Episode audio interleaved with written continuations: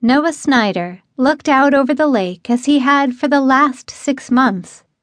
He tossed some pebbles off the pier and watched them disappear into the water, leaving tiny ripples on the smooth surface.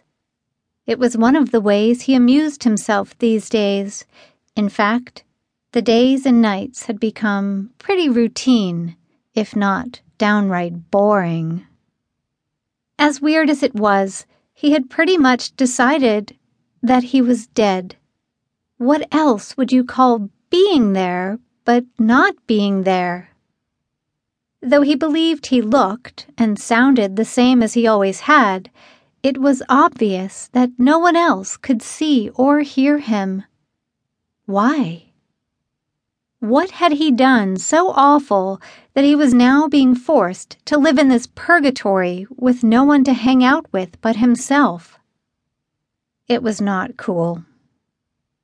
Was he being punished for what he did or didn't do in life? Should he have been nicer to his ex girlfriend or his mom? Did this have anything to do with the secrets he'd kept? Or was it just a big misunderstanding that somehow got out of hand? Problem was, there was no one to correct the mix up that had him stuck between worlds as a ghost. And he couldn't even be sure that he was a ghost. After all, didn't ghosts have some way to communicate with the living? Or was that just a myth that had been passed down through the centuries? Whatever was going on, it was starting to get old. He was only 17 and should be coming into his own as a high school senior and getting ready for college. So why wasn't he? Would he ever know the answer, or was he going to be stuck like this forever? Noah tossed a few more pebbles into the water. It was a beautiful lake he remembered swimming in it practically every day during the summer. The water had felt so good against his skin. Now that was just a distant memory, since he couldn't feel anything other than confusion and disappointment. He heard a car coming. People had to pass this area when they were headed to Dead Lake, a town where not everything was as it seemed and that included him. Noah turned to face the car.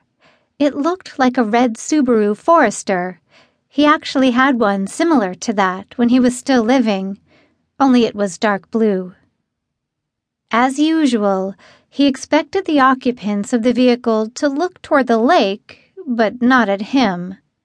This time, though, he could have sworn that the teenage girl on the passenger side made eye contact with him.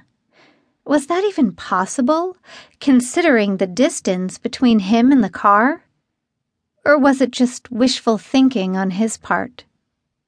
Whatever. Noah was excited at the mere possibility he had a kindred spirit in town. He wondered who she was and if she was there to stay. Chapter 1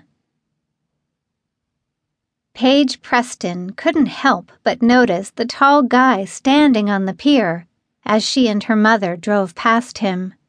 She guessed he was around her age of 16.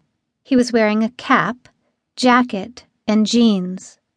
When their eyes met, a chill ran through her, prompting her to look away. I hope he doesn't think I was staring at him she thought, with embarrassment. But he was pretty hot, at least from what she could see.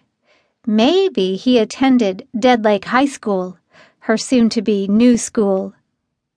Either way, she thought glumly, it didn't really matter because he probably already had a girlfriend who wanted him all to herself. See anything interesting out there? Her mother asked as they drove past a sign that said, Welcome to Dead Lake, Michigan.